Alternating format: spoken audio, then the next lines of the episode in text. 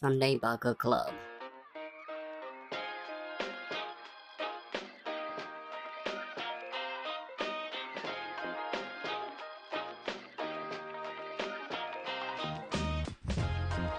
どうも、直哉です、Hey, it's David. えーこのポッドキャストでは、千葉在住のアメリカ人デイビッドと青森在住の日本人直哉が馬鹿げたトピックから物議を醸すトピックまで、それぞれのバックグラウンドから来る視点と、たまにゲストを交えながら日曜の夜にゆるーく語り合うポッドキャストとなっておりますということでですね、今回が第7回目になりました。皆さんお待ちかね。今回はあのゲストを、えーお呼びしてます。えーっと僕の大学時代の、えー後輩、えーっと愛すべき、まあ、本当にあ後輩思いであるし、先輩にも人懐っこいのですごい有名なアニャとコバルトにちょっと来ていただいてます。えーアニャ、コバルトこん、こんばんは。こんばんは。マルトです。久しぶりだね。お久しぶりですねお。しぶりです。アニャ、アニャは全然そんな久しぶりじゃないけどね。この間、ポッドキャスト出てくれてありがとう。ですなんか熱烈リピートがちょっとあの制作側から。はい。実はね、俺、アニャのアドバイスを受けて、Tinder で、あの、5人ぐらいの女の子とマッチして、あの、連絡続いてます、未だに。ありがとうございます。いえいえ。本当？そのうちの一人と昨日会ってね、あアメリカ人の女の子なんだけど、あ。どうだった？あー朝6時半ぐらいまで飲んで、うん。で何もしなかった。友達になっためちゃくちゃいい。なるほどね。うん。いいな。それテンションがなかったけどね。そう、でもこれも全部アニャのおかげだと思ってる。あほんと本当にありがとうございました。いや、なんかそう言われるとよかったです。なんか。決めとか言ってごめん。アニャ、本本か本をちょっと書けば？うん、俺もそうした方がいいと思うよ。割と売れるよ。。うん。あ、執筆出してみて。あ例えばさ、on ebook とかね、PDF とかの。はいはい。本じゃななくても今なんかノートとか流行ってるじゃん。はい、ありますね。うん、なんかああいうので、そのナンパの方法とか、Tinder の攻略法とかなんかやったら多分受けると思うけどね。うん。なんか成功ある方法とか、確率の方法とか。そうそうそう。それいけると思すごい、二人の間ですごい評価が高まって、ちょっとハードルが上がりすぎちゃってるんで、ちょっう。と。でも頑張り。うんごめん、じゃあ今週もよろしくお願いします。あ、よろしくお願いします。で、コバルト。はい。コバルトも、えっ、と、大学のバンドサークルの後輩で、あの、とにかくイケメンなんだよね、ジャニーズ系の。ジャニーズ系。ジャニーズ系のイケメンで、で、まあ、なのに、本当になんか、バカだなこいつみたいなところがあって憎めないみたいな。本当に同じじゃないか。うん。はい。俺と違うところがあるとすれば、まあ、イケメンかイケメンじゃないかっていうところの違いだと思うんだけど、あれなんで静かになったんだろう。えーっと、否定しないみたいなね。で、まあ、こ今日はこの2人をゲストにお迎えして、えーっと、配信していければと思います。今日選んだトピックなんですけど、まあ、大まかに2つ決めてて、1つはまあ、ギャンブルについて、その、日本にどういう、まあ、合法なものに限ってというか、日本の場合はね、ちょっと伝えてもらいたいのと、あとはまあ、アメリカにはどういうものがあるとか、そういう話をちょっとできればいいかなと思ってるのと、あとはまあ、コバルトが、えーっと、いつまでだったっけ？5月までウェディングプランナーを。あ、そう、コバルト5月までウェディングプランナーをしてたっていうので、今そのコロナの影響で、ブライダル業界がどうなってるかっていうのがちょっと個人的にはすごい気になってて、で、リスナーの方たちもね、多分20代後半から30代前半ぐらいの人たちが多いと思うから、割とその気になるトピックではあるかなと思って、ちょっとこのトピック選ばせていただきました。えーっと、じゃあちょっと今日よろしくお願いします。お願いしま。ますす。お願いしますじゃあまずギャンブルについてなんだけどさ、まあ日本で考えたときにその合法なギャンブルって言ったら、まあ競馬とか、けえー競艇、うんまあそういう、そういうものもあるけど、一番大きいのってやっぱ大きくて身近なのってパチンコとスロットだと思うんだよね。そうですね。うん、日本はうんどこでもありますし。うん。ゲーセンにもありますからね。ゲームセンター、要は子供が立ち寄れる場所にも、ああ、確かにそうだね。要は遊戯、遊ぶ技って書いて遊戯台っていうふうに称されてるんで、基本的には。うんうんうん。触れやすいものになってますよね。中身が。そうだね。で、その中でさ、コバルトもアニャも二人とも割とそのギャンブルで生計を立てたことがある。もしくは、現在もそうしてるみたいな ところがあるから、はいなんかその辺について聞いていきたいんだけど、実際さ、その月最高でいくらぐらい稼いだことがあるの？スロットで。いや、僕、僕から言いますか。うん、アニャからちょっと。僕は、でも金額の幅を言うと、僕は、うんなんて、1ヶ月フルでやったことはないですけど、基本的に休みも入れて、僕はし40万から50万円ぐらい。マジか。すごいね。じゃあはい、コバルトもちょっと聞いてもいい？僕はその脱サラしたうん後の9月が、まあコロナでまだ店も復活してない中だったんですけど、うん。まあ、ほぼ毎日のように休みがほとんどない、7日ぐらい休みあって、毎日通って70ちょっと。70? 70万？そう、まあでもその分なんかいろいろ大変でしたけど。うーんうん。一日何何時間ぐらい？それ。そう。そうだね、そこ気になるね。日によりますけど、平均だと10時間拘束うん。わお。そんな？で9時。そんな、あの方がうまいってこと？いやいやいへや、平均ですよ。平アベレージで言う。あ、平均？あ、たまに5時間、たまに14時間とか。うん。まあでも朝からいるときは本当に閉店までずっと同じだよみたいなのがえー。あります。うん。なんか、どう、どこ？例えば、もう今日終わりとか、今日もう続けたくないっていうところどうやって決める？うん、難しいな、質問的に、それは。ま あこの時の勝ち分とかもありますし、まだその台が出るって分かってたら、打ち続けますし、うん最後まで。最後まで。最後までっていうのは閉店までってことだよね。今まで閉店5分前とかうん。まで打ったりとかっていうのもありますね。なるほど。今その最高の月収聞いたんだけどさ、うん。1年間平均で見て、だいたい月いくらぐらいプラスが出てるかとかって、計算というか、記録は取ってたりするの？記録は取ってたけど、僕はちょっと会社員時代もあるので何とも言えないですけど、うん。1年、1年フルでスロットとかギャンブルしたっていうのはなないんで、まだ。うん。でも基本的に多分平均どんだけサボ、サボるっていうか、普通にちょくちょくやっても絶対20は超えますね。へえ。1年？20万円は絶対超えます。うん絶対に。ちゃんとやれば。ちゃんとやる。なるほどね。コバルトも20ぐらい、平均で見れば。まあその、難しいですね。会社辞めてからは、まあ結構もうベースは上がっちゃったんで、うん。なんまあでも20、30とかはちなみにその会社辞めてからの平均聞いていい？65ぐらいです。65? すごいね。30だけ6、7、8だけなんでまだ。まあまあまあ、だとしてもよ。うん。意味わかんないなわかんないな。意味わかんない。でも運もありますよ、もちろんその中に。ああ。いや、でもそれはすごいな。で、じゃあ、アメリカでそのスロットとかパチンコに相当するものっていうふうに考えたときに、うん。その一般の人たちが馴染み深くやってるものっていうふうに考えたら、どういうのがデイビッドの頭に浮かぶ？えー、まあ日本と同じ、その年寄りの人たちは、まあいつもなんか時間がある人、う。もうん引退しした人たちを、まあ、あの、スロット。うん。だからパチンコと同じだけど、日本のパチンコの方が面白そうっていうか、あなんかもうアニメやつが多い。確かになんか日本のパチンコの方がもっとごちゃごちゃしてて複雑で、うん。アメリカのはもう本当に昔からあるシンプルなやつだよね。多分シンプルなやつ。うんでメダルが揃ったらコインとかメダルが出るみたいな仕様ですよね。要は。はいはいはまあ、それはカジノで、だけど、例えばサンドイッチショップとか行ったり、ピザショップとか行ったりうん。する人たちも、あの、その、店の中、どっかに、その、マシンがある。2台か3台ぐらいがあって、うん。で、そこをピザ食べに行って、その、まあ、食べながらスロットしたり、あの、まあ、スロットしかないからスロットしながらたピザ食べるって人もいる。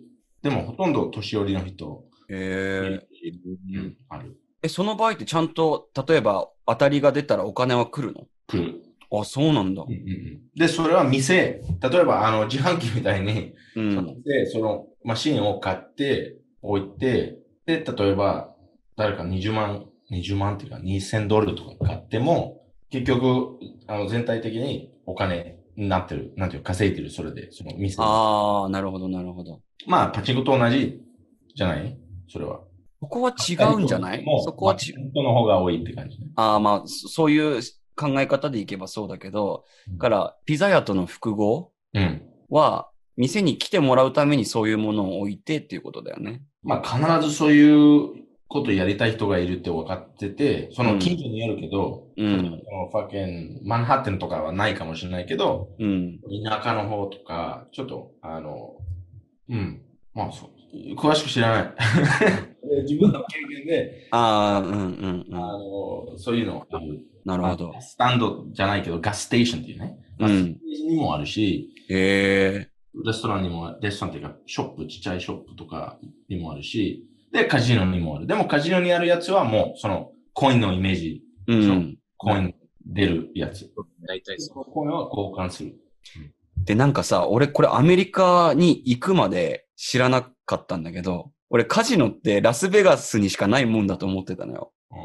でもなんか、普通にマイアミにもあるじゃん。私、うんどこにもあるでしょ？多分どの州にでもあるじゃん。いやー、州による。そ州にれ、よるんだ。オリうん。あの、ガンブル、ガンブルは、うん。やっちゃいけないっていう州もある。あ、どそこ、どこかわかるそれ。州による。うーん。う。ラスベガスっていうより、なんかその、まあ俺も州によるし、カウンティによる。カウンティっていうのは日本の、あの、えっ、と、カウンティは軍かな？軍。軍、軍。う。ん。いい。まあね。でも日本、まあこれ、いつ、いつかわからないんだけど、読んだことある、あの、面白い事実なんだけど、あの、日本のパチンコの方が、世界のカジノ全部含めて全部足して、日本のパチンコの方が、あの、利益が出る。うん。ええ世界のカジノに一緒にしても、足しても、パチンコの方がその利益が出てる。いや、世界の全部バーサス日本のパチンコ業界で、日本のパチンコ業界の方が利益が多い。あいつらパワーすごいっすもん、マジで。え、それはちなみにコバルトとアニャは知ってた？知ってます。ええやっぱそうなんだ。日本の経済を回してるっていううん記事を見たのと、うん。よく言われるのは、北朝鮮の、なんあか、あ、ああ、それも、うん、読んだダイ。ルが、とそういう風に回ってるみたいな話を聞いたりもするし、そうのん。まあ、どういうお金の流れかはわからないけど、うんうん。要は、もう本当に日本の、なんつうんですかね、結構メメインじゃないですけど、業界で言うとかなり大きいんで。なくなったらもうん、う、日本が。コロナの時も、うん。なんなくならないし。なくならなかったし、やってるとこはやってるし、まあ、結構遡れば、震災の時、10年前か、うん。の時も、まあ、あの時はさすがに電気節、節税っていうか、削減みたいな、ありましたけど、結局、うん。復活しますからね。もうめちゃくちゃ復活するというか、もう何事もないように進むんで、うん。やはりめちゃめちゃお金が動いてるんですよね。なるほど。それほど金が回るというか。うんうんうん。絶対どっか上で、まあ、その政治家とかも関係、関わってる。細かく見ると多分そこもの。あると思いますね、やっぱり。いや、面白いなちっちゃい店舗に行くと、それほど思いますね。うん。なるほど。あと、一回ちょっとパチンコスロットから離れるんだけど、はいなんかその、アメリカでデイビッドにこの間話を聞いたときに、その、日本だとさ、うんスポーツ賭博、ああ、はい。違反だけど、違反で例えばまあ、いろんなスポーツ選手も検挙されたじゃん、それで。うん。代表的なのは、あの、バドミントンの世界ランキング1位の桃田とか、あれはスポーツ賭博じゃないか、インカジか。あと野球賭博とかで相撲選手が捕まったりとかっていうのあったじゃん。でもなんかアメリカだと、それはグレーで、みたいななんか話をデイビッドから聞いたんだけどさ。まあ、スポーツギャンブルってことね。うん。それはやっぱ、あ普通のアメリカ人誰でもやってるようなことなの？誰でもやってるってどういう意味？まあ、まあ一般的にやってることなのかなと思って。普通の人が。いやー、他の、他の合法なギャンブルと同じような感覚で、わ、うん。やってるんじゃない？うーん。この間、NBA バスケットのプレイオフっていうか、あの、チャンピオンシップみたいなやつを見てたの。うんうんうん。で、その CM 流れてたし、これ、ちゃんとしたテレビですよ。なんかだ、みんな見てるテレビ。だけど CM の中でもうそのスポーツガンブリのアプリとかええの CM、もう10回以上、なんだ、その CM に。そうなんだ。ブッキー .com もしかして。最初の1000ドル、あの、払わなくていいっていう感じ。なんかああああでもそれ、あの、その、あの、国内っていうか、フェデラルガバメント、なんて言うんだっけ？連邦政府。うん。うん。連邦政府？うん。からすると、それ法律違反だけど、うん。どっかでなんかグレー、あの、なんていうの？あループ？ホールループホール？抜け、抜け穴っていうか、その、いやな抜け道みたいなのがね。明らかにあるけど、うん。で、確かそれが、イギリスだと合法だから、イギリスのサイトを、サイトとかアプリを介して、うん。大丈夫とか、うんあと、うん。フィジカル、物理的に店がなない限りでは問題ないという、そういうのもあるし、ああ、物理的なその店舗が存在してないんだったら大丈夫と大丈夫というか、もう、法律、まだ作られてない。ああ、そういうことか。うん。まあ、そのインターネットの、まだついてきてないというか、その法律が。うん。大問題になってないからいいんじゃないかな。うん。わからない。そこを調べないといけない。うん。いやでも日本にもあるでしょ？競馬とか。競馬アプリとかでできるでしょ？できるできる。でも法律違反じゃないでしょ？競馬そのものがだって法律違反じゃないもんね。ないでもスポーツは普通のボクシングとか？は法律違反。でもおかしくない？それ。あれ、なんか競馬とかって国が認めてるそのギャンブルなんだよね。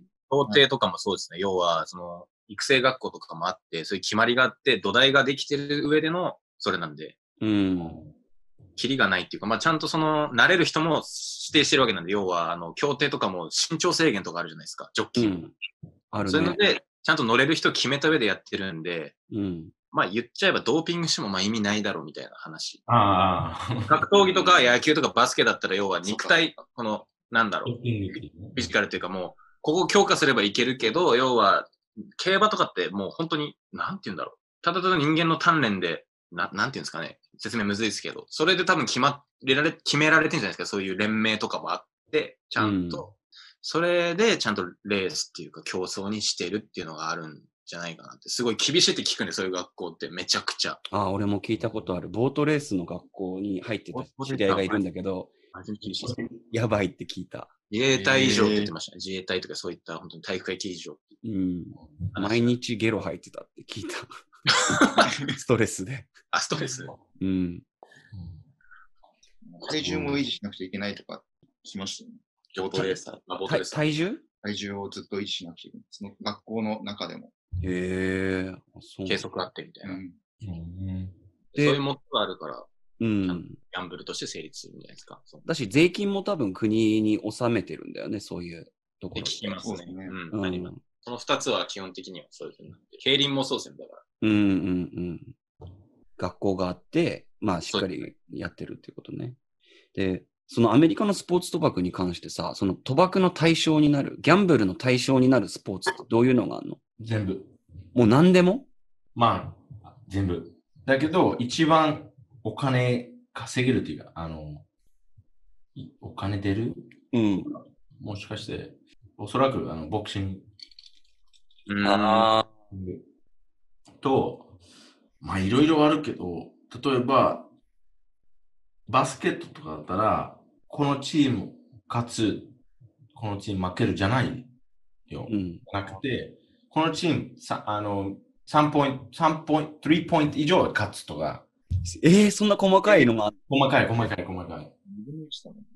勝つ勝たない。ねで、勝ち方も関係ある。例えば、あの、その最後のフォースコートっていうね、あの、フうんォースコーター入って、で、負けてるチーム3ポイントで勝つ。うんうん。とかそういうの、細かいところがあるんですよ。ええー、面白勝つだけじゃない。それはできない。えー、まあ、友達とかやっぱなんだできるんだけど、ウェブサイトとかは細かい、そういうスプレードっていう何ポイントで勝つとか、うん。カムバックするかどうか、ずっと勝ってて、結局負けるとか、それかけるとか、お金かけて、うん。そういうのもあるし、やっぱ細かければ細かいほどオッズも上がるんだよね、多分ね。もちろん。で、例えばなんだけどさ、野球で乱闘が、うん。例えば5回に乱闘が起きるとかっていうのを予想するとかもあんのかな。あ、本当に何でもある。何でもで。そう。で、それ、まあ、それだけすごいじゃなくて、あの、ストックな株みたいにいっぱいかけるんだよ。うん。こういうこと起きる、こういうこと起きる、こういうこと起きる、こういうこと起きる。で、いっぱい負けて、いっぱい、あの、ちょっと買っても、あの、その、かけたお金による、その、利益がすごいか、利益がちょっちゃいか、そういうのもある。うん。なるほど。えー、面白いね。そんななんか細かい細かいん。だね。でも、だから、こっちの方がハマりやすい気がするんだよ、俺は。ああ。もう、なんか調べることが多くなるし、かうん株、株みたいになんか毎日調べて、この人怪我してるかどうか、この人、あの、今までの、あの、なんていうの、履歴履歴っていうか、あの、うん。とか。うんだからハマっちゃうの。でもさ、そんだけ詳しかったらもうコメンテーター慣れちゃうよね。慣れるってことね。うん、でも、パチンコもでしょ？同じでしょ？なんかその、細かいところがあるでしょ？そのスロットによる、そのマシンによる、りあの、勝ちそうとか。うん。ものすごくありますね。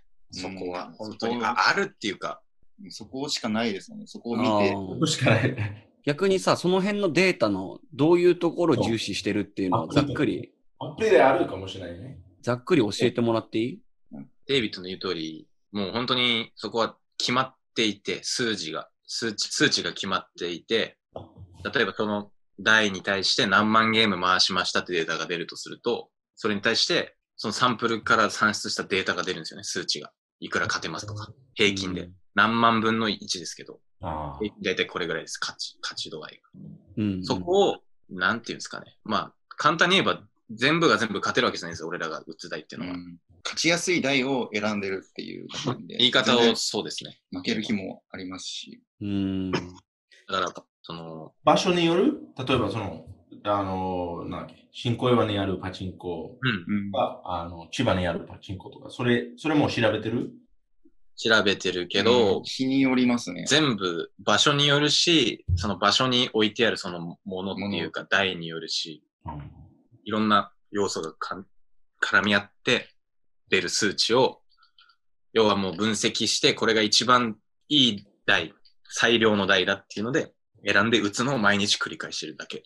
ただそれだけえ勘では打たないです、絶対。直感とか、そうですね。自分がこう思ったっていうのは絶対、あの、主観では打たないですね。客観っていうか第三者目線で打ちます。ー かっこいい。名言出たね。俺は、俺は客観で打つ。本当それです。だからこれ出そうとかうん。のは絶対打たないですね。うん。なんかによっても、うん。うん、その、我慢する力がすごい大事なんですよ。ええちょっとうちに、その、お店に行ってるのに、一回はその、最良の台取れなかったらずっともう待つわけですから。ああ。いけど、でもそこを我慢してずっと待つ。だ俺もパチンコ、あのね、青森に帰ってくるまではやってたけど、パチンコもスロットもね。うんでもなんかその、例えば自分これ打ちてえなっていう台が埋まっちゃってたら、暇つぶしで他の台打っちゃうもんね。うんああ、わかりますわかります。俺らももともとは入りは娯楽で入ったんで、うん。そういいなんですよ。ちゃんとギャンブルとしてめちゃめちゃ好きなんででたんで、そうなんだ。やっぱそういう我慢強さみたいなのが必要なんだ。やってる時楽しいと思う？うーんそれ。かもう、あの、仕事じゃないけど、まあそういうプロフェッショナル的に、おなんていうの、楽しい、楽しむの意味ない、あの、別に優先してないとか、楽しむ。はい、結構まあ作業っちゃ作業みたいな。作業だからね。8対2ぐらいかな。なるほどね。うん好。きでもない台を打つん好きでもないものをやる。そうですね。全然楽しくない台を、でも勝てるから打たなくちゃっしょうがなく。ていうのを。すげえ嫌だけど行かなきゃみたいな。世の中ではこれがいいって言われてるからやんないとダメだよねっていう。でも数値で出てるからそれは絶対だし、みたいな。でもなんかそういう感じでやってたらさ、いわゆるギャンブルに対する依存症とかっていうのは割と社会問題になってるわけじゃん。はい。そういう打ち方をしてたら依存とかはしなそうだね、でもね。こっち側しないですね。そう100%しないです。分かってるんで。だから、例えば、隣のおばあちゃん、おじいちゃんがめちゃくちゃ、例えば、その日単体で16万買ってますと。うん。うんでも、その日、その日、例えば今日だけで見ると、おばあちゃん16万買ってるから、あの、周りから見たらめちゃめちゃすごい買ってる人、うん。すげえみたいな、なってるんですけど、結局その日だけなんで、鳴らしてみて、月単位、年単位で見ると、おばあちゃん負けてるんですよ。めちゃくちゃ。うん。でも負けてなくても、うん例えば1年、毎日じゃないけど、週5回行って、たまに16万買ったりとか、たまに8、うん、ん80万とか。でも、ま、ま、たまに負けるとか。でも年から見ると、例えば300万買ったとしても、うんその行ってる時間、あの、まあ、仕事とっていう目から見るとうん、時給800円とかになってるんじゃないですか、結局。うんうんうん。そうだよ。時給で考えると300ね。円とか。だからそ、うん、そこだ、だと思うよ。あの、その、だから楽しんでるかなと思ったけど、楽しんでないって言われて、ちょっとびっくり。ああ、なるほど。勝ってる額だから、勝ってる額が大きいから、楽しむ要素はなくてもいいかなってレベルで。確かに。だってそれがもし仕事っていうか、もう自分のなりわいにできるんであれば、会社みたいに変な制約は別にないわけじゃん。時間拘束はされるけど。そうです、だから要は携帯いじりながらとかさ、他のことをしながらでもスロットって打てるわけでしょ？動画見てますいや、もう全。然。うんうん。まあ、そういう意味で言うと、割と同じ金額をサラリーマンで稼ぐよりは、ストレスはないのかなと思うんだけど、その辺はどう感じてる？ああまあ、その仕事のストレスとか。うん。仕事を辞めて、で、もう自由になったと思ってたんですけど、うん自分を鼓舞しないと、二日酔いとかで、だから今日休むとかってなると、全然稼げないというか、自分に甘えちゃうんで、あ、もう本当にじゃあもう仕事だって捉えてるんだね、じゃあ思わないと、行かなきゃ、行かなきゃって思っちゃうんだ。行かないと稼げないってことね。いつもあったらちゃんと出勤してる時間だから行かないと。出勤。熱があっても行かないといけないとか、ね。マジで鼓舞、鼓舞が大事なんですよ、本当に。お盆休みもなし。ええ面白い。逆にもう休みって決めてる日とかはあるんで、ああ。一切もうパチスロ考えないで、自分の好きなことをするっていう。あだって今日だってさ、コバルト行ってたんでしょ？言ってました。でも、まあ、最初今日この収録始める時間相談するときにアニャに言われたのが、今日はちょっとコバルトの戻りの時間次第っすね、みたいなこと言われて。あ。でもちゃんと戻れた。よかったね。残業なかったんで、仕事なんで。はい。何かあったかもしれないってこと4ね。時ぐらいに上がり。いやー、マジ面白いなだいぶ今日はあの内容が早上がりできる内容だったみたいなんで。うーん。上がりました。なるほど。ちょっと一旦ここで休憩を入れて、ちょっとこの後、今思いついたんだけどさ、日本で、その、あの、なんだったっけ？もう休憩入ってる？今休憩入ってる。あなんかカジノができるみたいな。結構前っすよね、それね。カジノ法案とかって話あるじゃん。2020年できるって言われてたんですけど、もう忘れてましたわ、そんな話。うん。で、俺全然さ、そのカジノどういう風な感じで作るとかっていうのも全然知らないんだけど、あの、どういう風なものができれば受けると思うかっていう、そこだけに絞って話したいなと思うんだけど、どう思う？日本で受けるやあそうそう。例えば家庭としては、あの、日本人はいけない。で、訪日外国人のために作るカジノだとしたら、うんどういうのが受けるかとか、つなるほど。うんちょっと話したい。うん、俺、うん。俺もう話したい。話したいとか、話すことがある。うん、うん。まあ話したいけど。オッケーオッケー。じゃあ、ちょっと一旦5分ぐらい休憩入れて、休憩はいらないけど、ちょっと待って。うん。おしっこ。俺も、あ、先ど先ど。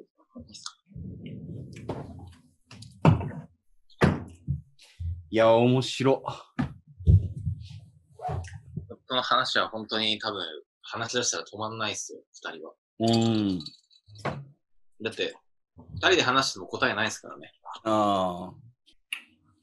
なんか、哲学の話するみたいに言うね。スロットの話を。二人で話しても答え出ないって。数字って本当に営業してる時に言われてたのが、うん。数字は嘘つかないじゃないですか。要は数字って決まってて、うん。こういう時にこういうことが起きます。うんうん。だからこそ信頼できるから、営業マンは数字を使うんですよ。えだからでもその数字は、数字は嘘つかないですけど、営業マンは嘘つくんで数字を使うんですよね。それを使って。えうんう。まいこと。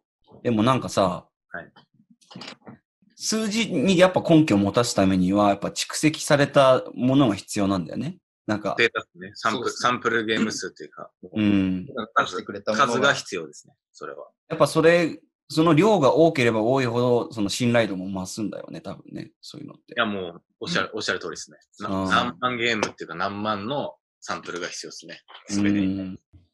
じゃあ、まあカジノのお話しようか。吉岡？吉岡ですね。えー、っとね、じゃあ、ちょっと雰囲気を変えて、えーっと、まあ、今までは、その、今まであるね、日本のギャンブル、あとはアメリカで行われているギャンブルについてちょっと話したんだけど、ちょっとこれからの話をしたくて、俺も全然詳しくないし、あの、ほとんど知らないと言っても過言じゃないんだけど、日本にカジノを作ろうっていう動きがあるじゃん、国として。うん。結構前からありますね。そうだよね。何年も前から多分議論はされてて、で、今まだまとまってはないんだよね。その法案自体も。うん。全然、オリンピックに合わせてみたいなの全がありました多分、うんうんうん。長いこと。なんだけどさ、まあ実際どういうカジノになるのかみたいなところってさ、全然不透明じゃん。で、俺、さ、もう民間レベルでっていうか、俺らの レベルで、あの、こういうものだったらすごい面白いんじゃないかみたいな話をちょっとできればなと思って。うんで、前提としては、まあ法律的な部分は俺何も知らない。で、まあ多分みんなもそこまで詳しくないと思うから、うん。あの、その辺は度外視して、で、あとは、あの、訪日外国人限定のカジノっていう、うん。言われてたね。うん、うん、日本人を対象にしない、イ逆ンバウンド向けの 逆人種差別。その、訪日外国人向けのっていうふうに考えたときにどういうものがあったらいいかなっていう話をまあしたいんだけどさ。うん俺がまずいいなって思うのは、昔からさ、日本の映画とかでよく出てくるあの、半花超過みたいな。あうんあ、うんうん。サイコロの。デイビッドわかるかな？カップにサわイ、カップにサイコロを入れて、うん。で、それを、あの、なんていうの、すごい綺麗なお姉さん、は腕に全部タトゥー入ってるような綺麗なお姉さんが、い。カップを逆さにして、中に入ってるサイコロの目を当てるっていううん。ゲームがあるんだけど、あはい半花超過だからあれ奇数か偶数かだっけ？そうですね。そうですね。キスがですでもそれ何ギャンブル？ギャンブル、ギャンブル。だからそういうなんかすごいトラディショナルな日本のギャンブルみたいなのを、本当に当時の空気を再現して、汚い小屋とかでやったらウケるんじゃないかなと思って、ちょっとテーマパーク感が出るんだろうけど、俺はそういうのがあったら、俺が外国人だとしたらね、面白いなって思うんだよね。文化に触れるみたいな。うんそうそうそう。うーん、どうだろうね。デイビッドなんかどうデイビッドどう思うかだよね。俺らに俺らは俺らは受けるとめちゃめちゃ思うから、勝手にその、そういう日本的なものを。うんでもそれ、なん汚い荒野でやる。それは別に関係ないけど。ごめんごめん。うんない小屋は関大係ないけど風。の小屋だから。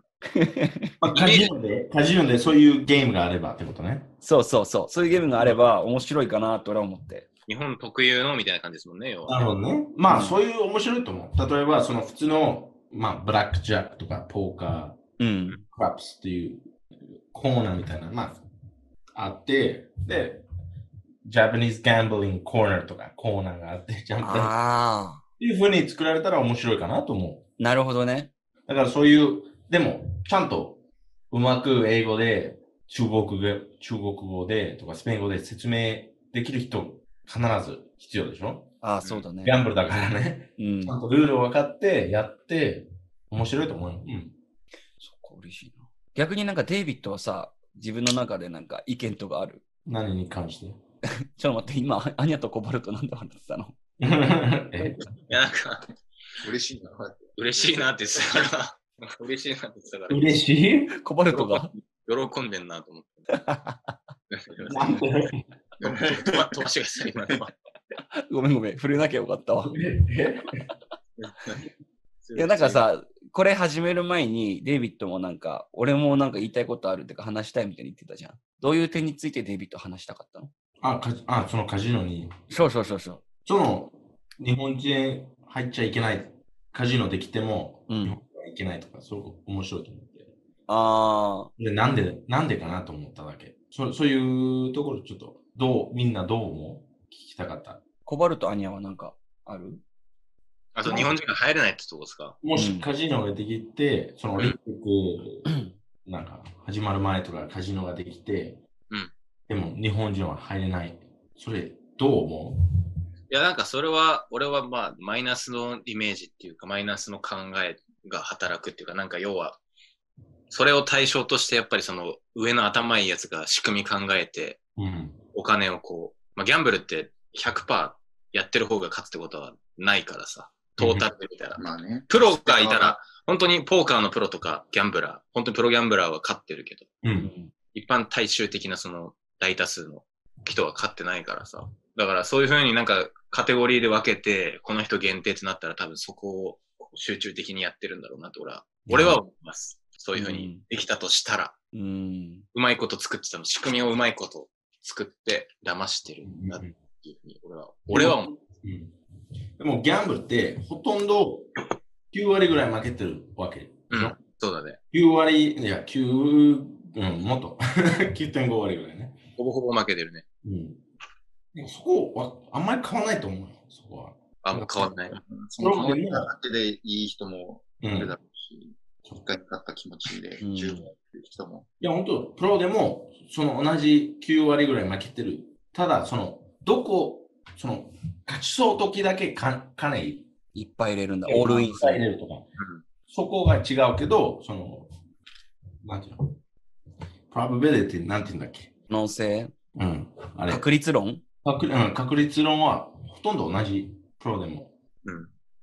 だからそこはあんまり、その日本人でもいい、日本人でも、アメリカ人でも、スイス人でも一緒。あ普通の、えちょっとおばあちゃん、すあのカジノでちょっとあのポーカーやりたいと思って、うんなんでや、なんで法律的にやっちゃいけないって言われて、多分予想ね。。って言われる。なんかそれを、そこは、本当、そのパチンコの業界、パワーが持ってる。そう、そこ絶対そうだと思う。要は既存の産業を守りたいから、うん。日本人はカジノに行かないようにするっていうのが一つなんだけど、それを大きい声では言えないから、その依存性、ギャンブルの依存性を強調して、日本人にそういう悪影響を及ぼしちゃいけないからっていう多分名目でやってるんだろうと俺は思うんだけどね。でも政府に子供として扱われてるってどう思うっていう今聞いああ、そうだね。お前らどうせバカだから、うん。こういうふうに言っときゃ大丈夫だろっていうようななんかその扱い方をされてる気がするってことね。うん。実際どう思うっていうか、まあ別にどうでもいい人がいるし、うん。やだ、げ、自分の自由、なんていうの、俺やりたいことをやらせて、って思う人もいる、必ずいるし、うん。で政府言うこと全部正しいと思ってる人もいるし、だからそれだけちょっと話したかったかなと。なるほどね。うん。でも、どうなんだろうな。日本のギャンブルの人口って本当に、この間コバと並びに行った時とか、うん。本当に言言っちゃえば愛されてんすよね。もう、もはや負けてるけど、まあそうですね。老人とかおじいちゃんおばあちゃんって本当に愛してるっていうかもう日常化してるんで、別になんかこういうふうに俺らが議論してることにすら触れないような人たちなんですよね。要はもう、なんて言うんだろうな。本当に。負けとかじゃなくて、うんもうなんかももうただただ日常なんですよ。年金とか今まで、あのなんか、持ってたうん貯金を持って行って並んで、今日暑いねとか店員とかと喋って別に勝つ負けるとか関係ないわけよ。それやっぱ定貸し ?1 円とか0.5円とかそういうのでやってう、いやる。でも、何言ってたかわかんないですけど、まあでも4とかもありますよ。うん、9時とかから並んでめっちゃ暑い時並んで、なんか3人、おじいちゃんおばあちゃん、うん。してて、なんか、昨日どうだったとか言って、負けたよ。うん。ですね。だってうん300人ぐらい並んでるプロばっかいるそう中に、そうそちっちゃいおじいちゃんとかがスポーツいるんですよ。う。そう。なんかおしゃれな、なんか、タックインしてガラシャツ着てるみたいな、ここに充実つけてるおじいちゃんが来て、俺 は、俺は今日金持ってんだとか言って、2、3倍今日かましてっからよとか言って、あ、酒飲んでんだ。なんか、で言ったら、その、おばあちゃん、おばあちゃんがおじいちゃん、ん？おばあちゃんがおじいちゃんに、いや、そんな買ってんの？って言ったら、おじいちゃんが、俺金持ってるよとか言って、見るか？っつったんですよ。俺の金見るか？っつったら、おばあちゃんがすげえ名言みたいな感じで、人の金見たってしょうがねえだろと 俺とコバめっちゃ、もうごもっともでね。人生の真理なのに、人の金見たってしょうがねえよな、みたいな。人の口座とか、人の貯金見たってしょうがねえよな、みたいうん。な感じになって、なんかそのおじいちゃんおばあちゃんには別になんかライバルとか別に敵意識もなく、ただただなんか、うん。その人の人生っていうかもう一部なんだろうなっていうのを感じたんで、業界に悪はないんだなと。うん。で、向かいのコンビニ行ったんですよね。うんパチンコ屋のコンビニ行ったら、もう店員にもう気さくに話しかけて、そのおじいちゃんがね。うん。今日不愛想だな、お前。調子出せよ。みたいな。いや、なんかやっぱり、その、でうん。やっぱ割とやっぱその寂しいから、その社交的な場としてそのパチンコ屋とかっていうのを求めてるっていう側面もあるかもしれないってことか、じゃあ。そうですね大多数がいて、要は、うん。いいお客さんなんで、あっちからするとね。うん。うん。すごいあの時の並びは癒されたね、朝からちょっと目が覚めた思いというか。うん。うん。なるほどね。で、名言残すな、みたいな。名言だっていうのは名言でした。ちょっとこれは、あねの、サンデーバカクラブのインスタグラムアカウントでちょっと投稿するけど、ハッシュタグでちょっとその名言つけようと思います。めちゃくちゃいいっすよね。人の金に人のしょうがねえだろう。えだろめちゃめちゃいいこと言ってんだな。うんそう何ですかみたいで最終的には、あの、ポタポタ焼きの裏に書いてるおばあちゃんの格言みたいなところに、人の金見たってしょうがねえだろうってちょっとつけたいね。まさかぐらいだよね、あれね。名言炸裂したの。うん。あん OK な。セリフはツッコミないよね。で、ちょっとさ、その、やっぱカジノの話にちょっと戻るんだけどさ、なんかその、要は日常化してほしくないっていう政府の思惑があって、カジノに関しては。で今、インバウンド需要とかも、まあコロナ前の話だけど伸びてるとかっていうさ、で、まあ年間何千万人っていう目標を政府が掲げ掲げてて、うん。そこからもしお金を外国の人から取ろうっていうふうに思うんだったら、俺はもう単にエンターテインメントっていう、なんて言うんだろうな。単にエンターテインメント性を追求するっていうところが一番だと思うんだよね。その日常じゃなくて非現実を求めてくる人に対してうん。アプローチをするっていうふうに考えたときに、やっぱりその独自性、ただ単にどこに行ってもあるようなカジノじゃなくて、もう日本でしか体験できないようなカジノだったら、俺は受けると思ってて、うん。そういう風にあるべきだなってなんかずっと考えててさ。うん。なるほどね。でもそ、そこだけじゃなくて、うん。例えば、お金、いっぱい使って、ね、例えば、わかんないけど、い1億、1億万円ぐらい。うん一人、うん。一人、なんかめっちゃお金持ちのスイス人来て、1, 1億万 スイス人。で、全員負けて、で、そのお金、カジノの利益になるけど、カジノもその税金払わないといけないでしょ？政府に。うん。それを、それはまあ普通だと思うけど、外国人というかそのお金持ちの見解からすると、あの、例えば1億万買って、その10%うん。税金として取られるんだよね。勝った分から取られるってことか。っていうシステムもあるでしょ？うん。で、それ、そのホスト国からも取られる。うんうん。し、自分の国からも取られる。あ、ねそういうことかダブルタ。ックスっていうね、ダブルタックス。ええうんうんだけど、あるところ、うん。うん。赤は、そういうホスト国はタックスも別に払わなくてもいいから、人行ったりしてる。うんうんあの、その、お金持ち外国人はそこ行って、ギャンブルして、買ったら、も、なんかその、税金として払わないというお金、あの、減る。払わなくていいことになるから、そこい、そこ行ってるんでしょ？そういうことか。だから人気な場所があるってこと、そう。だからその税金、そのタックスの環境も考えて決めるんだよ。その一番お金持ちも、お金持ってる人たちのね。一般人はなんか、へ俺、ベトナム行った時、その、い泊まってたホテル、カジノがあったんだよ。ーベトナムのホテルに。うん。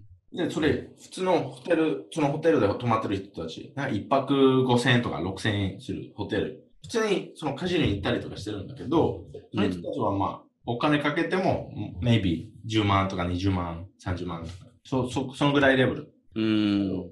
もし日本そのカジノやりたいと思ったら、誰に、誰のためっていうか、そのお金持ちの人たちのためか、一般人のためか、あの、まあそういう、なんていうの、ベース、どこにな、どういう人になってるってわからないから、まあそこまで調べてないんだけど、カジノとしてそこも考えてるでしょ？うん、なるほど。うん。どういうかん、どういうお客さん、うん。どういう客来てほしいとか、うん。だそこ日本だったら、まあそのと、ジャパニーズ的、あの、なんていうの特徴な、ユニークなことあっても、そういう、それはちょっと、なんか一般人っぽいと思うんだよね。なるほど。なんか just regular people 行って、エンターテインメントとしてやる人、うん。望んでれば、まあいいと思うけど、うんちゃん。としたカジノだと、それはちょっとい良くないかも、逆に。なるほどね。カジノとしての、その、もともとカジノに行くっていう習慣がある人からしたら良くないっていうことかもしれないね。なるほど。でも、日本にただ単に旅行に来てさ、ついでに行くっていう考え方の人たちに対しては、やっぱりエンターテインメント性を追求した方が、もしかしたら面白いかもしれないね。面白いと思う。うん。うん、なるほど。俺だったらそういうのがやりたい。うん、ジャパニーズオン、日本にしかないゲームやりたい。そうね。俺一回パチンコやったし、あ、本当？初めて聞いた。5000かけて5000負けた。全負けやん。全負けやん。全負けつ。んめちゃめちゃ負けてるよ、それ。で、俺なんかデイビッドから聞いた話ですごい面白かったのがさ、なんか、デイビッドはまあ日本に来て最初は青森の田舎の方に住んでたのね。うんで、その中で、ひときわ輝く建物がある。田舎の街中に、街中っていうかその田舎の中にね、あ、クラブだと思ったらしくて、デイビッドは。ナイトクラブクラブ？ナイトクラブだなと思った。ナイトクラブ、あの、普通に、もうガンガンさ、音楽とかかかってるようなクラブだと思ったらしくて。音楽かかってますけどね。音楽はかかってますけどねあ音楽やってる。うるせえからね。クラブぐらいうるせえ。めっちゃうるさい。でも確かに、やっぱ田舎とかに行くとさ、一番車が集まってて、一番そのピカピカしてるのって、やっぱパチンコ屋なんだよね。そこれ間違いないですね。何もない。目立ちますからね。ないのに、そこだけめっちゃでかい、綺麗なビルがあって。うん。駐車場がえぐいからね。駐車場がマジで広いからね。うん。そうね。だからなんかその、その辺を考えたときにさ、やっぱり俺今日、アニャとコバルトの話を聞いてて、そのパチンコとかスロットの、そのギャンブル的な側面じゃなくて、田舎の人の孤独とかさ、そういうところをなんか解消する、なんか社交的になれる場所としての役割みたいなところに気づけたのはなんかすごい面白かったなっていうふうに。うん、僕も田舎行って気づきましたね、逆に。あの、本当に多い。そういう、なんか、見てて愛すべき人、人々というか、うん、めちゃめちゃ多くて、なんか本当に、まあ、可愛いっていうか、みんな可愛いんですよね、本当に行って。うん、毎日行ってうん、喋りくるんですよ。うん、なんかパチンコって継続率なんで何連とかあるじゃないですか。何個続いたらいいみたいなんて何連って言うんですけど、何回連続って何連って言うんですけど、うん。たまたま俺と隣の人ともう一人隣の人が全部4回連続で終わったんですよね。おー。各編が。うんうんうん。その時に、もうめちゃめちゃもう、めちゃめちゃ近い距離で、同じ4だねとか言われて。いや、数字だからみたいな俺からしたら、でも、あそうですねとか言って。すごいねみたいな、なんか、なんか満を持して言ったみたいな。なんかすごいそれで仲良くなってみたいな話もあったし、うん。な、なんていうんですかね、もう本当にあっちの唯一の娯楽ですよね。うーん。で、プラスコロナでみんなね、そういうのもなくなったけど、やっぱり唯一あんのはそこなんで、うん。なんか否定でき、否定できないよね、だから、それで。まあ老人からするとやっぱ喋りたいのもあるんですよね。なんかそうやって店員さんとか隣の人とか、めちゃめちゃ共有楽したいね。当たったのを共有して、一緒に楽しみたい。あれは奪えないよね。あの光景はもうん。あれ、道徳う。、田舎は、道徳的にどう思う？ギャンブリに。例えば、あの、まあ、やっちゃいけないことだと思ってる人が多いと思うけど、うんうんうん。まず、俺、難しいね。その質問はすげえ難しいけど、娯楽としてやるなら僕はいいんじゃないかなって思います。本当に俺は楽しんでる人だったら、すげえいいと思います。うんそれで。あの、要は、負けても勝っても、マジで、その、ギャンブル愛してますみたいな。借金しててもいいけど、うんあの、なんて言うんだろう。本当にずっと笑顔みたいな。えー楽しいです、みたいな言ってる人はいいんじゃないかな。その人が幸せだから。俺は、俺はそういう、もともとそうだったんで、全然いいかなと思いますけえ、でもさ、おアニャたちは楽しんでないじゃん。でしょ？今言おうとしたんだけど。仕事、仕事っす。ど。でも、まあ、なんか、まあ、なんつうんですか。普通にそっち側に行きたいですけど、でもそうは言ってないの。負けたら嫌なんで、俺、俺はね、俺は負けたら嫌なんでそうはなんないですけど、うん。でも自分でちゃんとその、うん。なんだろうな。難しい。俺はそう思います。自分のなんだろう。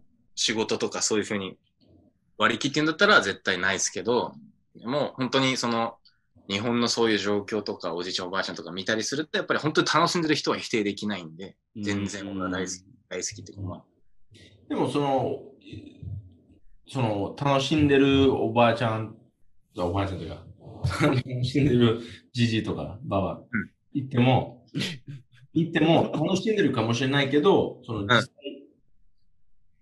例えば、楽しんでて、でも自分、その、ばばとかじじいの、あの、子供、子供、うん。めっちゃ、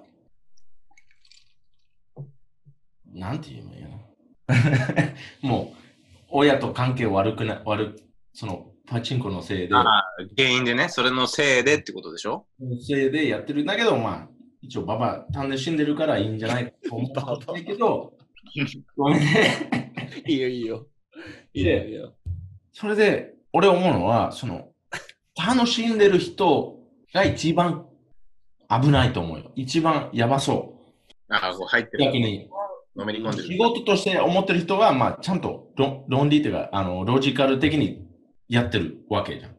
だから、ちょっと、負けすぎ、その負けてる方向い行ってると、ちょっとブレーキかけられるかなと思うんだけど、そのもう楽しいからお金いっぱい使っても楽しいからいいと思う人の方が危ないかなと思そうだね。う。ボラトどう思 まあ使っちゃいけないお金に手出したりとか、もうやったねって言われてんのに、もう依存してるから打ちたくなっちゃったりとかっていうのはもう、いくら楽しんでても俺はダメなんじゃないかなっていう思いますね。なんかそれでうん。借金何百万とか、なんか YouTube とかで見たりしたりとか、ううん。負債抱えてとか、闇金手出したり、それでも打っちゃうとかが本当にもう依存症の入り口というかもう依存症なんで、うんうんそれになっちゃうと、もう娯楽の範囲じゃないなっていう。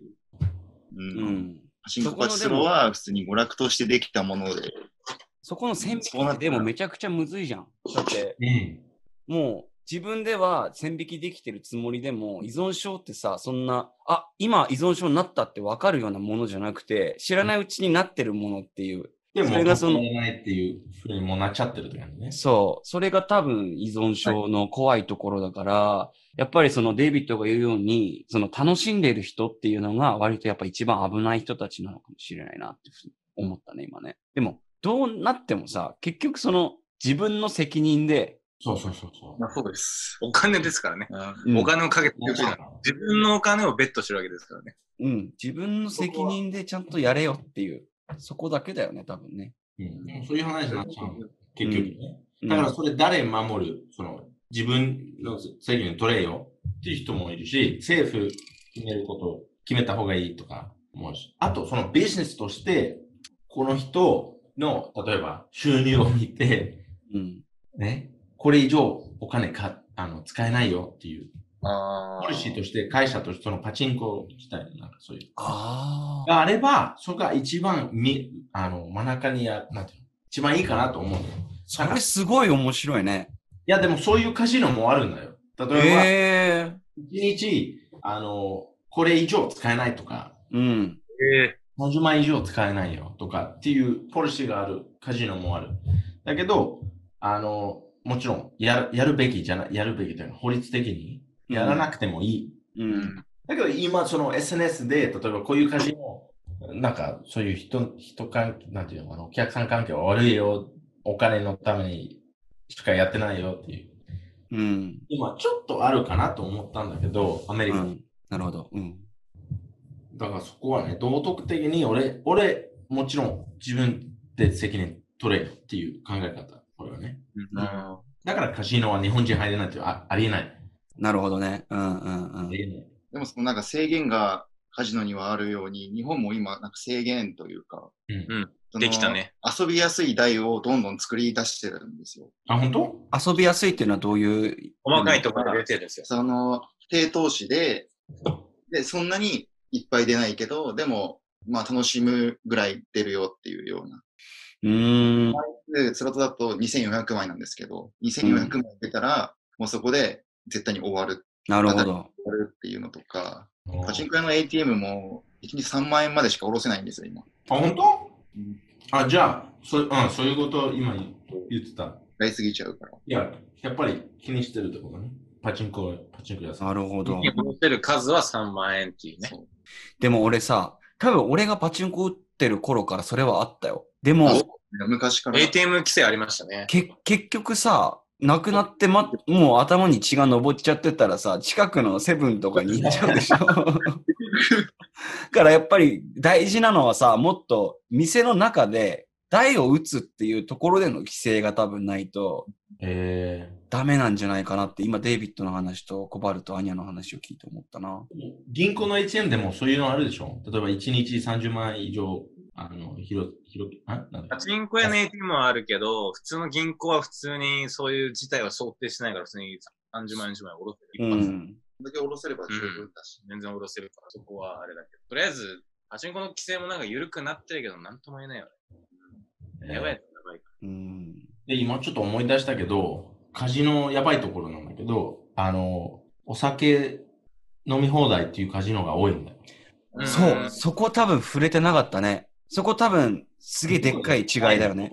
うん。パチンコにはないよねお。酒ね。日本だとないないない、あの、飲酒した方はお控えくださいみたいな書いてる。その、うんしちゃダメって。泥酔だけね。泥酔者。あ、泥酔はダメって書いてるのか。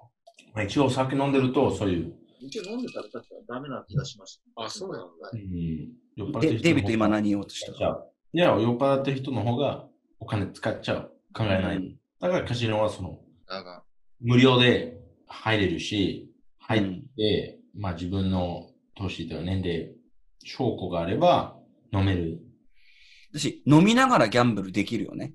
そうそうそう。飲みながらギャンブルしてほし欲しい、そのカジノから見ると。あー、なるほどね。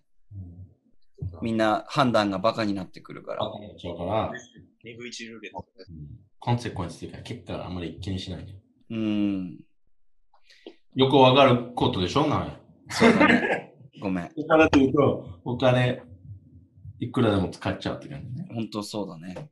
本当自分の悪いところだと思います。反省してます。みんな、みんな一緒だ。すげえ反省してんの。そんな反省する反省してますみんなそんなある。うん。いやー、この話にオチをつけたいんだけどさ、どうなればいいのかな。うん。We gotta do break number two ね。そうだね。もう次、30分過ぎたよ。ん？でもまだ、1回目ブレイク。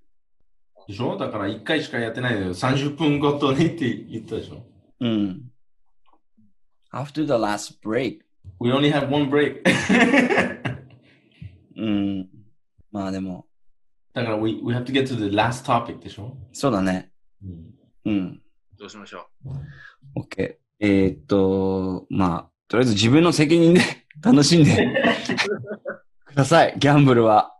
う。どうういうのは楽しんでもいいし、お金を稼ぐ目的でやってもいいし、まあそこはもう、どういう方法であれば自分の責任でやってもらいたいっていうのが、まあ自分でケツ拭けば何でもいい。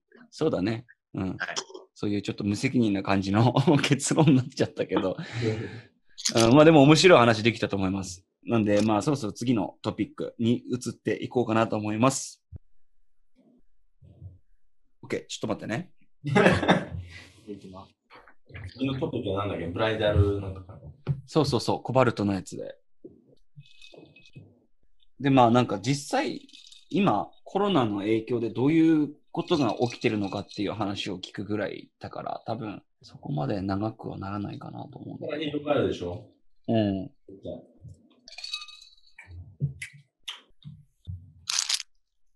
俺一回文句してない。でも今日ずっと下痢だったんでしょ？うん。でも、ポーカス始めてから大丈夫なの？いやー、よかった。ポッドキャスティングは腹の調子にもいい影響を与えるんだね、じゃあ。ええべ。うん。でコバルト、この後結構コバルトメインで話してもらう多分感じになるんだけど、はいあの、気をつけてほしいのはマイクと、マイクと、なんて言うんだろうな、自分の口の距離。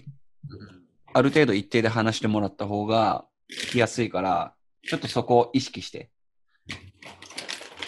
近めで、近めで話し話してもらった方がいいかもね。あ、わかりました。怒り言動ぐらい。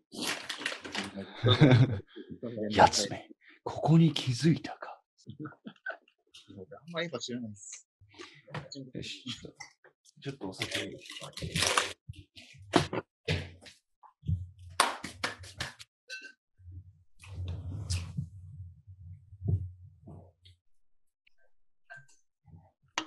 なんだ？なんや？パジャ今パジャマ着てるの？今パジャマ？パジャマ着てるの？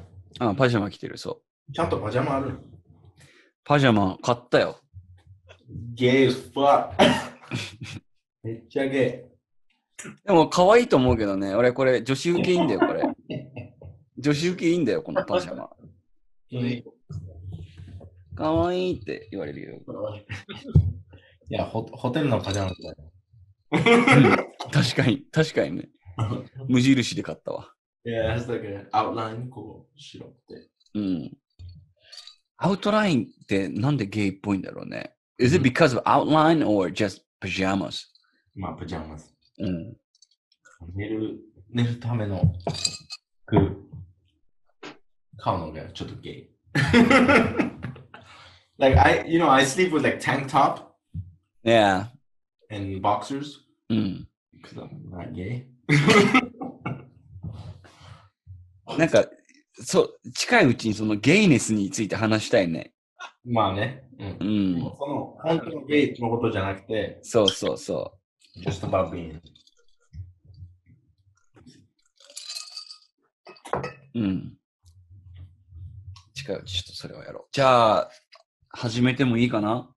はい、大丈夫です。?OK。じゃあ、コバルト距離だけちょっと気をつけて。距離だけ。お願いしそうよ。そうよ。距離。そうよ。え、なに今のもゲイっぽいって思ったってこと？いやいや、違う。違う？距離。距離。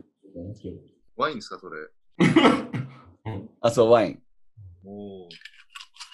おお金持ちってこと？なんかさ、この格好でワイン飲んだらマジでゲイだよね。え、狙っ、狙ったんじゃないんですか？狙ってない。コバルトが今ワインですかって聞いたのもそのゲイっぽさにちょっと、グってなったから聞いたってこと？そうです。マジか。with headphones and mic and pajamas. よし、じゃあ、えーっと、次のトピックに参りたいと思います。えーっと、今日ね、呼んでるゲストのコバルト、僕の大学の後輩なんですけども、は、えーっと、今年の5月までかな？はい。ブライダル業界で働いてたっていうことで、なんか実際まずどういう仕事をしてたかっていうのをちょっと聞きたいのと、あとはそのコロナウイルスでどういう影響があったかっていうのをちょっと聞きたいんだけど、はい。まずやってた仕事としてはどういう内容をやってたの？ブライドリー。はいブライダル業界って結婚式作り上げるのに、3つに大きく分けあなんか電波悪い、電波悪い、ごめん。今ね、距離。今ね、ちょっと電波悪くて聞こえてなかったから、もう一回最初からやってもらっていい？最初から。えっと、ブライダル業界って仕事が3つに大きく分かれてて、うんうん。まず1つ目が最初に、えっと、結婚式場に来たお客さんを自分の式場、見学ししに来たお客さんを自分の式場に決めてもらうあっていう、その営業のスタッあ。なんか、フ待って、ごめん。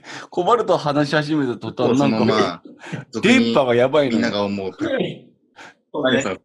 電波ですか？電電波っていうか、なんか、音が、なんか、ウェンニャンウェンニャンみたいな感じで聞こえてきて、仕事がなんか3つに分かれてて、1つが、えんにょんにょんにょんにょんみたいな感じになってんだよ。さっきまで良かったんですけどねよかったで。すけどね。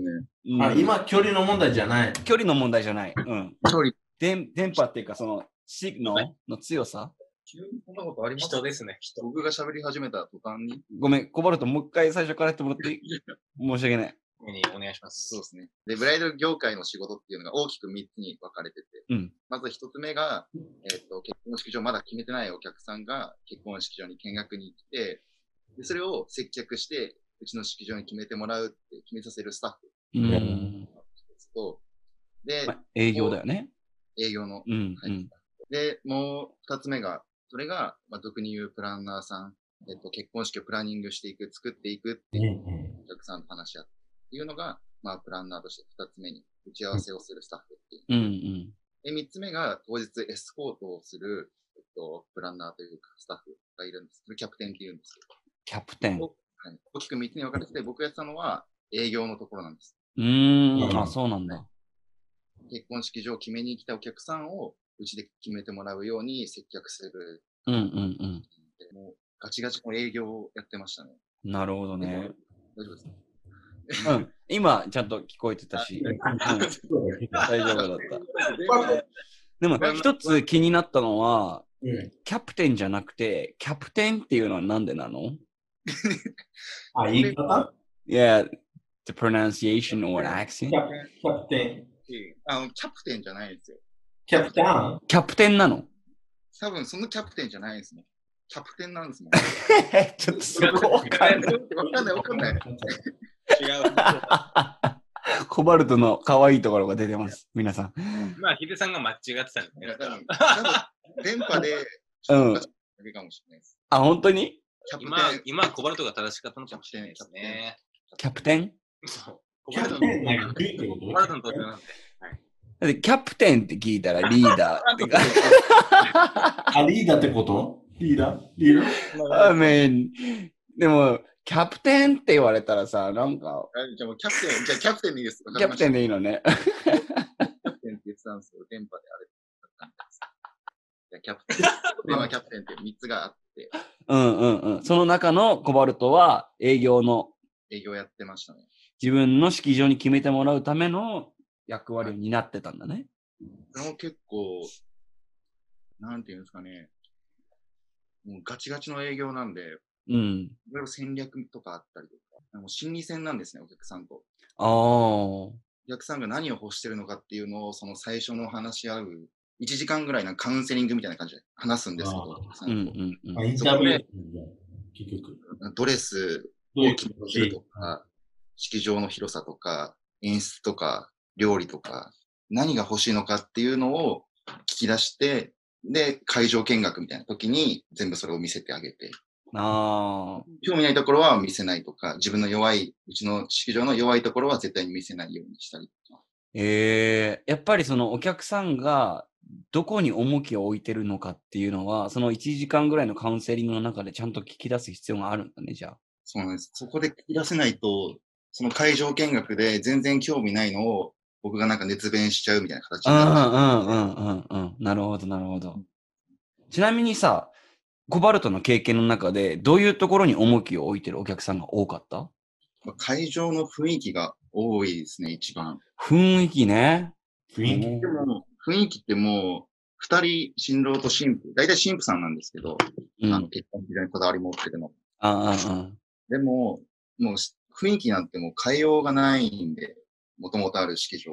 合わなかったらもう絶対にうちで決めてもらえないんで、マインドコントロールというか、え、うん。もう、入場した時に自分たちが上げてる姿が想像できたら、もうそこで決める方が多いですっていうようなもう、いう風にしていって、会場見学終わった時に、想像できましたか？って聞いて、できたって言われたら、じゃあ、ってななるというか。マジか。それ知らなかったな。でもで、結構じゃあ入場する見学の時も、披露宴会場入る時に、もともとそのカウンセリングの時とかに好きな音楽とか、どういう風に入場したいですかっていうのも聞いといて、うん。で、それを会場見学の時に演出するんですね。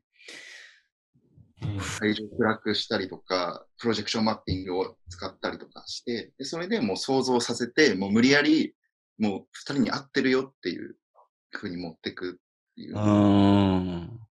なるほどね。結構もう無理やりですけど、じゃなきゃもう決まんないんですよね。うーん。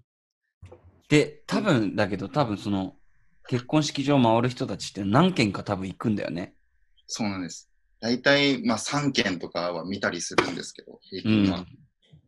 でも、行かせたら終わっちゃうんですよ。やっぱ最後に見たのがいいって思ったりとか、うんうんでうん。もこう一軒目でうちに来て、で、次違うところに何軒か行ったりすると、うん前回いくらでしたかっていうのを絶対聞くんですよね、プランナーが。ああ、なるほど。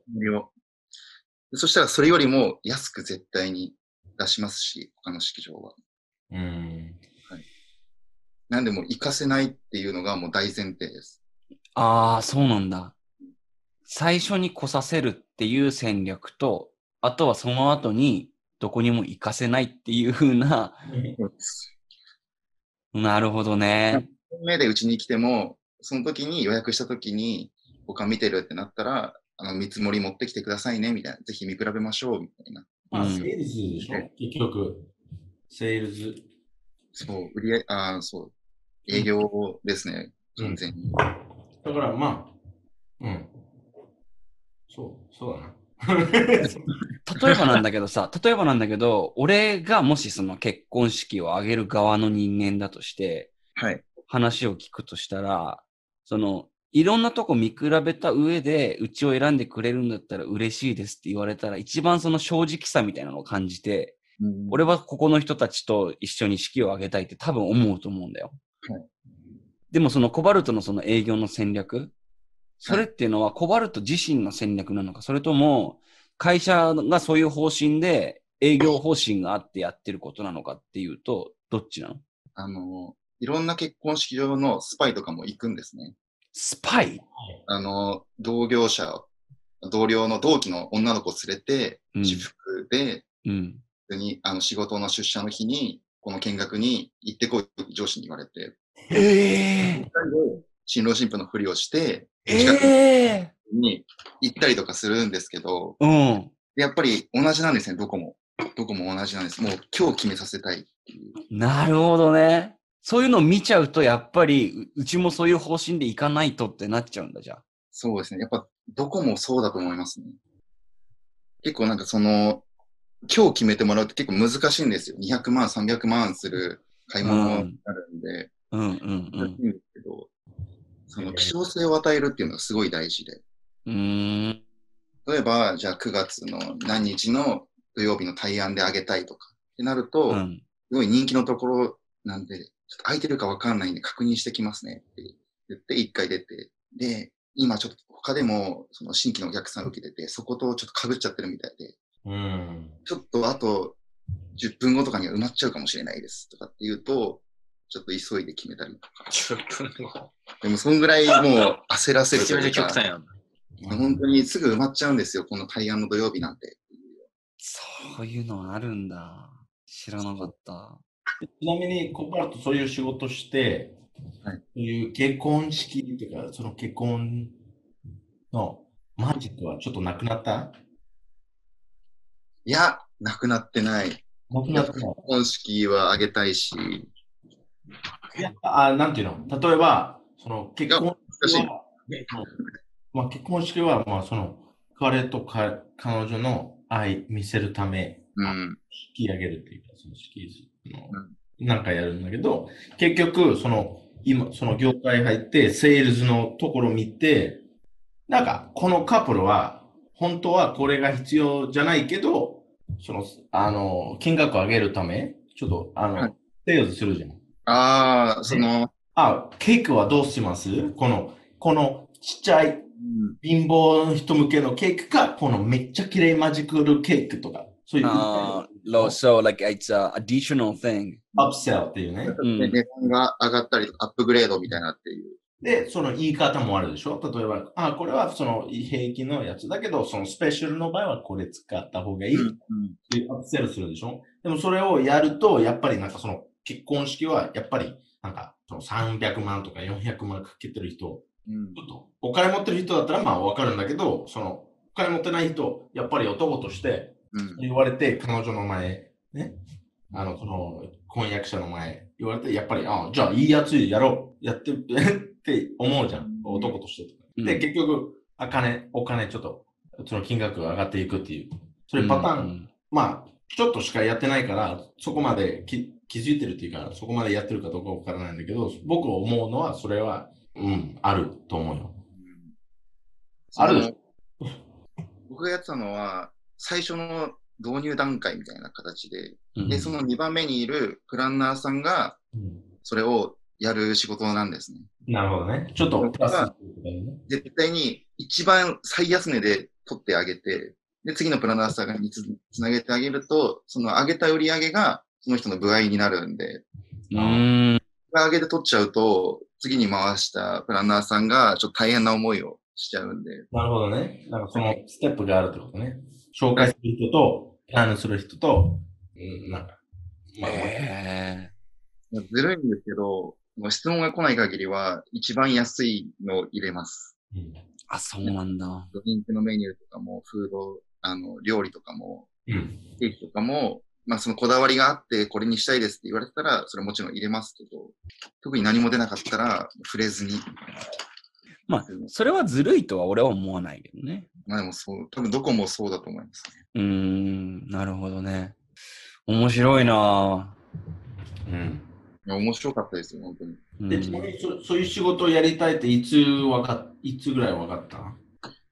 でも僕がブライダルやりたいと思ったのは高校生の時で、あ、高校から？もう。いや、本当は専門学校に行きたかったんですよ、ブライダルの。うん。あるんだ。ブライダルと専門学校って。いっぱいあります、いっぱいあります。ええただ、その時僕、すごいシャイだったんですよね。その女の子ばっかいる学校なんて行けるわけないって思ってたんですよ。なんであんに笑ったのめちゃくちゃ、いや、シャイ、めちゃくちゃもう女の子と喋れないぐらいシャイだったんで、お前、めちゃくちゃスケベじゃん、でも。いや、めちゃ、お前もう、俺も男っすもん。もう、アニャ出会ってから変わったってこと？いや、別にアニャさん、アニャさんに変えたみたいになると俺っすね、みたいな。尺なんで。あれ、お先輩立てるね。先輩立てるね。まあでも、うん。でそれで諦めたというか。まあでも大学に行ってほしいっていう親の意向もあったんで。ああ。じゃあその高校からやりたくて、大学行って、結局それやってみて、結局ダメだったっていうか、まあ、まだ興味あるわけじゃん。普通に楽しかったし、それがすごい辞めるときに悩みましたね。お金を取るか、楽しさを取るか。全然稼げなかったんで、うん。うん。あんまブライダルって長く続ける人いないんですよね。あ、そうなんだ。それ男女の差とかはある？それももちろんあるんですけど、うん。男の方が早く辞めるとかっていうの感じなの？そこはもうほぼ残らないんですよね。そのブライダルじゃないところに行って、本社勤務とか、そのぐらいなんか、うんでっていうのってなると、だったら別にやらなくていいかなっていうのと、じゃあ自分のブライダルカンパニー立ち上げれば。ん？自分のブライダル会社立ち上げれば。でも今は本当に、その需要がなくなってきてるっていうのがあるので、そうだね。じゃあ、ちょっとこの辺でさ、ちょっとコロナウイルスの影響についてちょっと話してもらいたいんだけど、なるほどです。その、まず、どういう風になったかっていうところをちょっと聞きたい。えっと、ちょうどコロナが流行ったっていう時が、3月とか2月中旬くらいからもう、延期が多かったんですよね。何が多かった？延期が多かったんですう。ーん。これにしよううんうんうん。いうのが多くて、でもうほとんどもう3月も結婚式1件とかで、4月はもう全部なしで、で5月もなしうん。状況で、まあ、こっちからもお願いするんですね。さすがにこの状況じゃできないんで、お願いします。うん。で、それを無料で対応はしたんですけど、ああ。普通に考えたら、その日程をずらすっていう時には、料金は発生するの？1回だけなら無料でできるんですけど、ああ、そうなんだ。でもそれも式場によってお客さんから聞くと、他のとこ参列して、コロナ真っ只中にややったところがあったみたいで、そこええは、もうキャンセルはしっかりキャンセル料をもらっちゃうんで、日延べもお金取るんでダメですっていうような、っうーん。ていう場所もあったみたいで。なるほど。で実際お客さんとかもどこまで伸ばせばいいのかもわからないっていうので、うんうんうん。で本当はもうこの日で絶対にあげたい。この日がまあ結婚記念日だからとか、なんかそういうちゃんとした記念日だから、この日がいいっていう人たちも、そのもう変えざるを得ないといううん。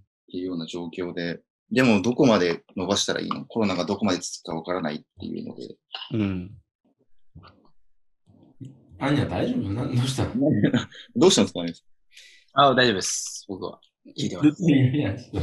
もうさ、俺、アニャのその感じがさ、もう面白すぎてやばい。マイさんは今どういう感情なんですかその顔は？いや、なんか、普通にその、なんだろう、その、ユーザーとして聞いてるみたいな感じかな、今は。あ、なるほどね。聞いてみてるんで、要は、俺喋る必要ないんで、ただ聞いててすげえ面白いなと思って。好きなのですげえ気持ちいいっすね。今 別に、どうぞ。ごめん、ごめん、ごめん、ごめん。じゃちょっと戻すと、コバルト コバルトが今、コロナ、コロナでちょっと営業、ちょっと大変だったってことね。まあそうですね、あの、でもそもそも給料少なかったから、もう辞めたって感じね。まあそうですね、辞めた理由はそうです。コロナ関係なかったんですけど。結局関係なくて、でもやっぱりそう今、そういう業界に入ってる人たち、絶対大変なってるでしょ。ね。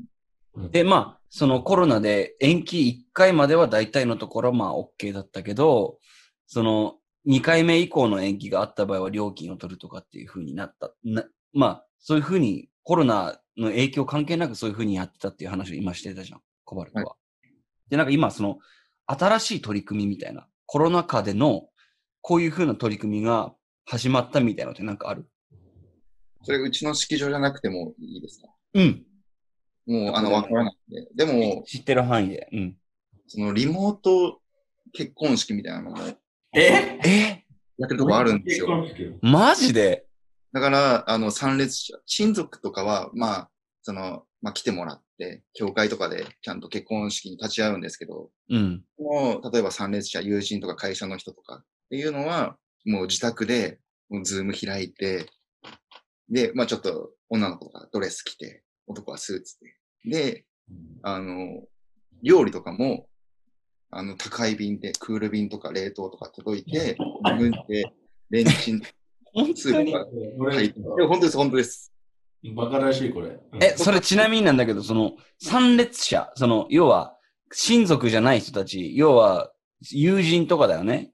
が、自分の家で、一人でいるのに、スーツ着て、そうですよ。届く料理を楽しむってこと？そうです。で、うんズームで、みたいなで、あの、新郎さんはなんかピアノを一人で演奏して、こう見て、こう、一人で拍手したりとかして、してんだと思いますよそういう取り組みもあるんだ。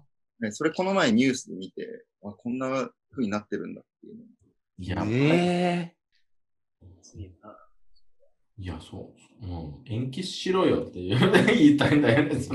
結婚式場側も上げてほしいっていうのもありますし、利益にならないんで、ー、うーん。だからもう苦肉の策というか、うんうんう了ん。承してくれるなら、こういう手段もありますよっていう多分提案をしてるんじゃないんですか。そうか、ちょっと今笑ったこと後悔したな。なんか、苦しんでる中での苦肉の策がそれだったっていうところがさ、やっぱり大事だよね。普通に聞いたら、本当にバカらしいって思っちゃう部分もあるんだけど、でも、それが本当に真面目な大人が考え抜いた末のね、結論だっていうのは忘れちゃいけないよね。なるほど。おらしいね。はい。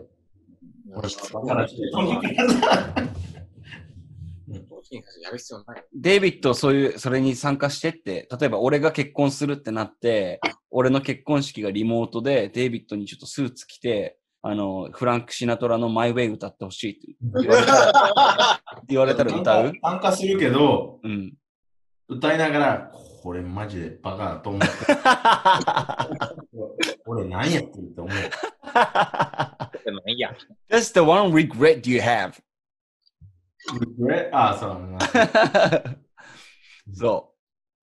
フランク・シナトラのマイ・ウェイではもう、ノーリグレットって言いながらも、歌いながら、これが俺の人生での最初のリグレットだ。最初の後悔だと思いながら歌ったんだろうね。ああ、面白いね。おかしい。うんおかしい。で、うん、今日マジで、えっ、と、コバルトと、えーアニャ来てもらって、二人からすごい本当にいろいろ面白い話聞けたと思います。で、いろいろ、まあ、面白い話も聞けたと思うんだけど、まあ、話し足りない部分もあるから、これからもね、アニャ、コバルト、はい二人にはちょっと出てもらいたいなと思います。うん。です。はい。私、今回の企画に対して、なんか何か意見がある方は、まあ、YouTube、Spotify、Podcast で、あの、これから配信予定となっておりますので、まあ、ご意見、ご質問、やってほしい企画とかを、まあ、インスタグラムアカウント、サンデーバカクラブ、sunday, bakaclub までお問い合わせください。では、デイビッド、今日最後の言葉用意してる？え？うん。最後に言う言葉。用意してない。OK。いいける？うん。じゃあ、おやすみなさい。ごちそうさまです。あ、これもう言ったっけ？言ったけど別にいいよ。いやいや、もう一回もう一回。では、おやすみなさい。いらっしゃいませ。あ、これも言ったっけ？これも言ったけど、これでいい これでいい。